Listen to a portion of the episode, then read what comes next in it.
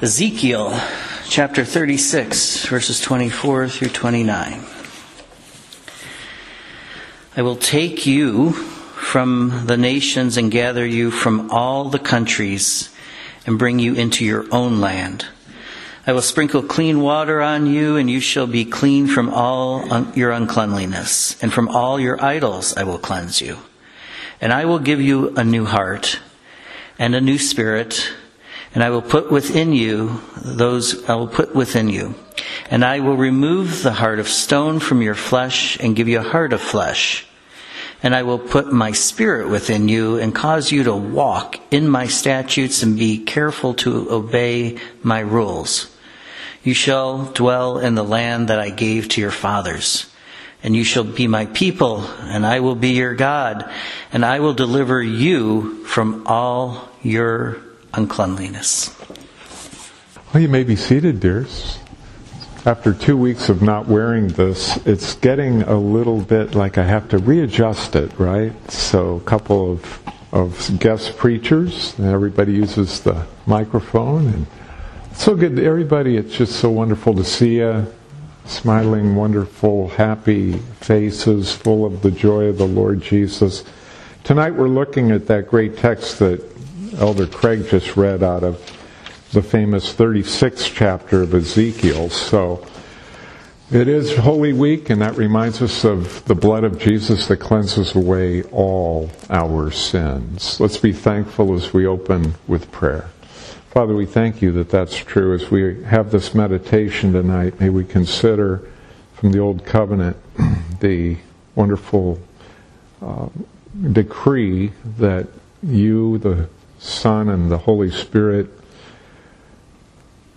agreed on in our language in the covenant of redemption in eternity past, that the second person would become a human being and shed blood for elect sinners who would become the body of Christ, the church of God.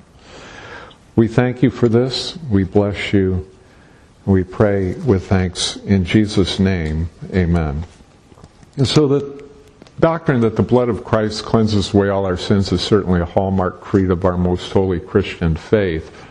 We do know that. But a lot of people don't realize that it was often taught in the Old Covenant, Old Testament as well. And we're going to see that tonight from this famous text, the New Covenant type language of Ezekiel 36. The book of Ezekiel was written by a priest, one of the priestly class of Israel. But he was a priest that was in exile in the 6th century in Babylon. So as a priest, of course, he was very literate and educated. He also did know the Old Covenant law. He understood the written word of God that had come down that far in history. He comprehended the fact that the law of God, especially the book of Leviticus, dictated that sacrifices for sin, blood being shed, would have to be done for the forgiveness of sin. But ironically, if you think about Ezekiel's life in 6th century BC Babylon, he never practiced animal sacrifice because there was no temple and there was no freedom to do that. And yet, despite that, he, like Daniel in his day, was able to be faithful as a churchman of those times in the Old Covenant. And he does here give us this wonderful expression of his inspiration by the Holy Spirit in this 36th chapter. The blood of Jesus gives us life. You know that the doctrine of blood in the Bible speaks of life, but also death. Both are included in that. And because of Jesus Christ, we have good news. And if it wasn't for his blood being shed, there would be no gospel at all. We would have no hope. We'd be dead and lost in trespasses and sins and eternally condemned. But instead of that, we have all good things in Jesus. Therefore, let's make it our goal this evening to revel in the gospel of Christ's grace and love. If you notice, the back of that little half-sheet outline, or bulletin, does have an outline on it, if you wish to use it. We're looking at Ezekiel 36, 24 through 29a, the blood of cleansing.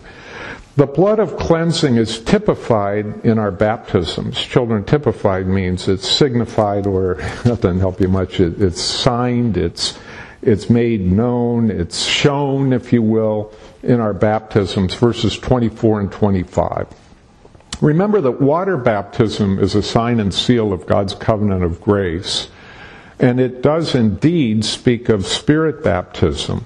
And spirit baptism, when the Holy Spirit regenerates a dead, lost, rebellious soul, is the application of the atonement of Jesus Christ, his blood wrought on the cross for sinners. The Holy Spirit then applies that reality to the dead, lost soul, and that soul is born again. It comes to life. It was dead and now it lives. That's the glory of the work of the Spirit in spirit baptism. He anoints us with the blood of Christ. Water baptism signifies this glorious reality, and that's why we do that, of course. Now, both sacraments of the Christian Church, baptism and the Lord's Supper, speak of Jesus' blood atonement of his elect church. The blood of cleansing is typified in our baptisms. First, Christ cleanses us from the world, verses 24 and 25a. I will take you from the nations and gather you from all the countries and bring you into your own land. And I will sprinkle clean water on you, and you shall be clean. Now, this was, of course, very great news for the people living in Babylon at that time, to hear from this prophet that they would be leaving that. He would be taking them out of that part of the world, and the world generally speaking, the nations here, the countries, the Gentile places. And God has withdrawn us, his church, from the world. He's delivered us from the wrath to come. He's given us victory over the world. This is the victory that overcomes the world, even our faith, 1 John 5:4. We studied that not long ago.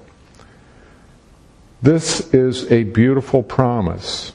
The Jews that would read this knew that they would return someday to their homeland, at least their ancestors would. But more profoundly, many of them, the elect among them, would return to their Messiah, Jesus Christ, the one who is always worshipped in the Old Testament and in the New by all true believers. There is no access to God outside of Jesus Christ, the God-man. He is the absolute only way to the Father. There is no other way. He says as much in John 14:6. This is important. The prophet, under the inspiration of the Holy Spirit, speaks also of new covenant baptism there in verse 25. Did you see that? I will sprinkle clean water on you. You ever wonder why we sprinkle in baptism? Well, there's a good text for you right there. Sprinkle or pour, sometimes pouring. The Holy Spirit is poured out, as at Pentecost in Acts chapter 2. So either expression is fine.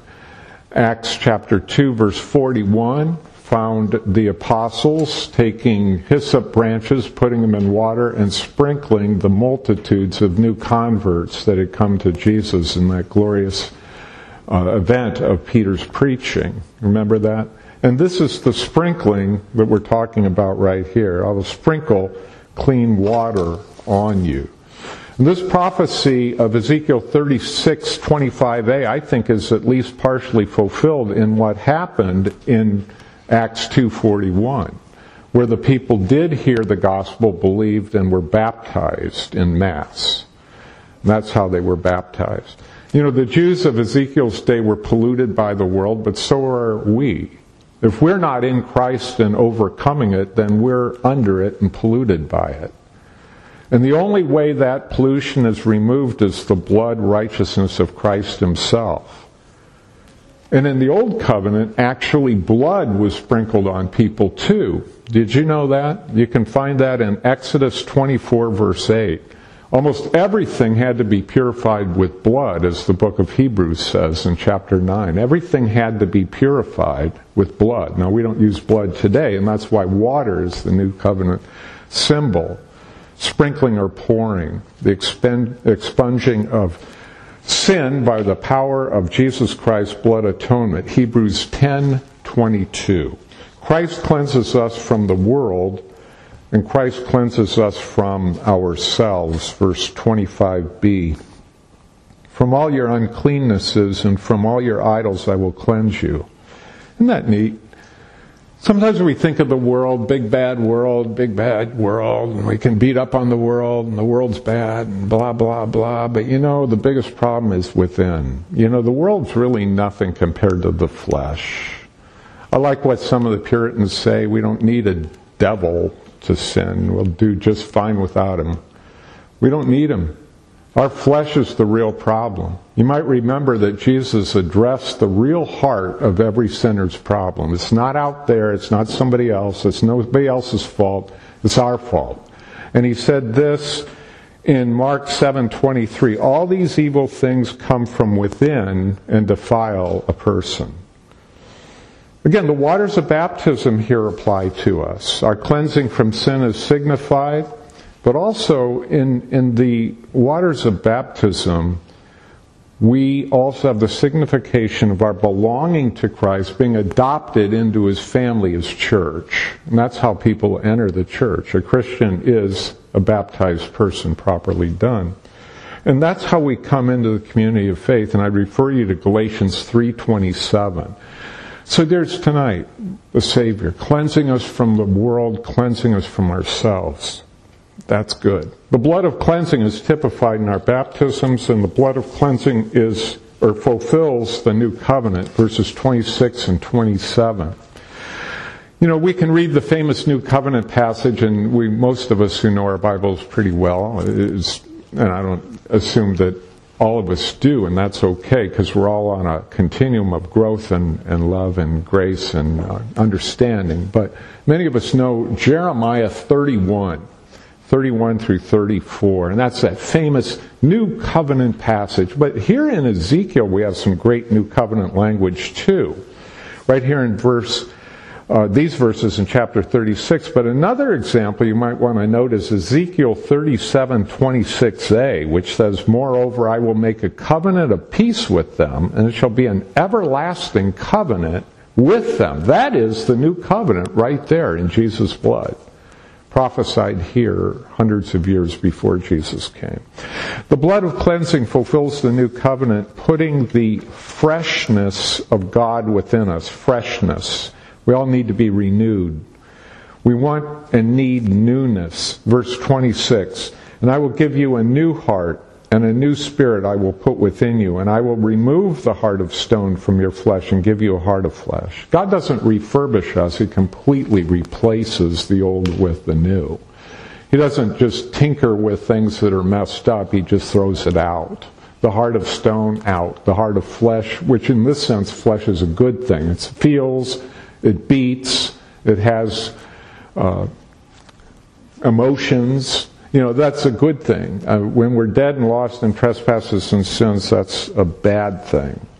After Jesus ascended to the right hand of the Father, and as the God-man Messiah is now reigning in heaven and on earth through his church, the Holy Spirit was and is poured out in regenerating power, again as seen in Pentecost, Acts 2:1-4. But here, a distinctive part of the new covenant is expressed to us in these verses and kicks in. It is the indwelling nature of the moral will of God. In the Old Covenant, the law of God was out there on stones, as it were. Moses comes down from Mount Sinai, is carrying the stones. First time he comes, he sees the idolatry, he throws the stones, he crushes them in the water, they makes the people drink it. Later on, he gets 2 more stones, which instead of God cutting them out, he cuts them out. It was written on stones, but in the new covenant, it's the same moral will of God, a law of the 10 commandments. Now, we don't have the ceremonial law, but the way we are created dictates that we need to know what to do, right? So nobody's saved by the law. No one can keep it, but it is the guideline for us. And in the new covenant, It serves us in a much more powerful way. And that is that it's within us now. The law is written on our heart as if it was a stone, a fleshly tablet that it's written on. And so we have this law within us, and it's a law of love, because the greatest law is to love the Lord our God with all our heart, mind, soul, and strength. And so that's the main thing that governs all the law of God. And we have to always keep that in mind. But it's within. And it teaches us how to live. And it continually drives us to Christ, because we have a conscience, and we have a mind, and we understand when we fail and fall and are out of accord with God. We don't feel good about that. That's a good thing. The Holy Spirit uses that to drive us not to despair, not to depression, not to hopelessness, but to Jesus himself, the one who bore the sins of his people. And you can read about that in Galatians 3:24, which I'm going to quote. The law was our tutor to bring us to Christ, that we might be justified by faith. Isn't that beautiful? The law brings us to Christ, that we might be justified by faith. We are conceived spiritually dead, and we need a new living heart, a heart of flesh and not of stone. The blood of cleansing fulfills the new covenant, putting the freshness of God within us and putting the Spirit of God within us. Verse 27. Now I will put my Spirit within you, cause you to walk in my statutes, and be careful to obey my just decrees, is the footnote in the ESV that I prefer, but rules is okay too. The law of God without the Spirit of God would be an unmitigated disaster for us. Wouldn't it? The law of God, this perfect, holy God, without the Spirit of God, what good would that be for us? That's the state of our friends who are outside of Christ, though. And that ought to give us a lot of compassion for them. Notice here that the Spirit of God is the only one who can actually give us the power to actually obey God's commandment. Verse 27, I will cause you to walk in my statutes, and you will be careful to obey my just decrees. Dead people cannot and do not obey God or love Christ. Only the sovereign work of God's grace in our lives, bringing us a new birth, can cause this to happen. This new birth is a beautiful thing. It's available for any who want it. We simply need to want it. It's our desire that matters. God is the author of it. He's the implementer of it. But we're responsible we're responsible agents. The Holy Spirit lives in believers today. That's evident from verses such as 1 Corinthians 3:16, which says, do you not know that you are the temple of God and that the Spirit of God dwells in you? The blood of cleansing is typified in our baptisms, fulfills the new covenant. And finally, the blood of cleansing brings us continual blessing, verses 28 and 29a. We're to keep living in the grace of the gospel after our baptisms. We see sort of a progression here. There's the sprinkling of water, there's baptism, and then there's the reception of all these wonderful gifts, freshness, the Spirit of God. We're to live in Christ in light of our love for him. And the way this is done is by always placing our faith in our glorious Messiah and never taking our eyes off him. When we face a difficult trial, when we feel despairing or afraid or confused, look immediately to the one, Jesus.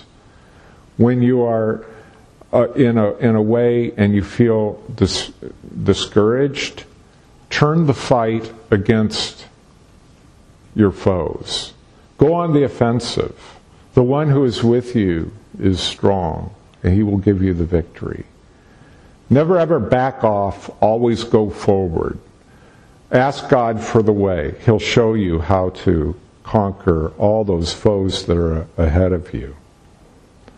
The very events of Holy Week that we celebrate found our all-powerful Messiah setting aside those prerogatives. He could have called down millions, billions of angels.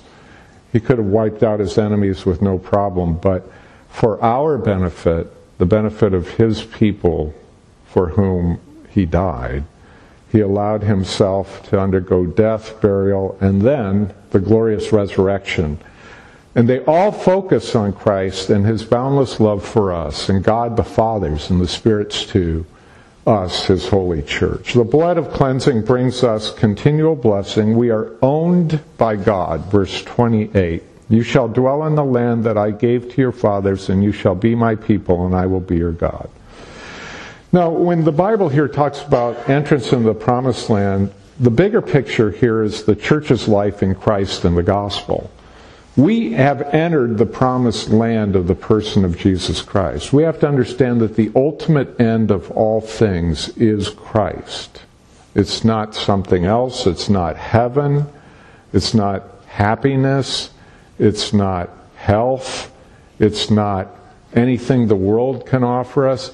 The ultimate end of all things is Christ, and we already own him by faith in the hope of our seeing him with the eyes of resurrected bodies on the last day. We're going to be talking about that, Lord willing, a little bit on Sunday out of Daniel 12. And the portrait here that God has is a gathered elect church under the Good Shepherd, our Lord Jesus Christ. The language of verse 28, you shall be my people and I will be your God, is new covenant terminology. Again, Jeremiah 31, the famous text, verse 33b, these words are found, I will be their God and they shall be my people. We get owned by God and put into his community, his covenant, his church, by sovereign grace. And this week, listen to the words of our Messiah from John 6:37. All that the Father gives me will come to me, and he who comes to me I will in no way cast out. We are owned by God, and we are sustained by God. Verse 29a. And I will deliver you from all your uncleannesses. Again, the forgiveness of sins comes back to the fore here. At the beginning of this text, now at the end. The forgiveness of sins, the heart of the gospel. It impinges on everything we've talked about here tonight. Baptism cleansing us from sin, even as the Spirit's anointing from on high is symbolized in the pouring or sprinkling process. And the new covenant promise ends in a crescendo of the blessing of forgiveness, again from Jeremiah 31:34b. For I will forgive their iniquity. These are great words. And their sin I will remember no more. Maundy Thursday, Good Friday, Easter Sunday are all really about the sacrifice and victory of our Lord Jesus Christ, the one who grants us, his church, our perfect freedom from sin. Beloved, the blood of cleansing is typified in our baptisms, fulfills the new covenant, and brings us continual blessing. Let's pray and be thankful. Father, thank you for that. It is a great thing to consider the blood of cleansing, Jesus Christ our Lord, providing that for us. We thank you that though it cost him everything, it also brought him the highest glory, as he is the sole, exclusive, sovereign Lord, King, ruler, emperor of the world, and he's the loving shepherd of his church, the head of the church, part of his own body. We thank you that he accomplished this through his blood shed for us and his resurrection. We bless you for him. In his holy name, Christ the Lord. Amen.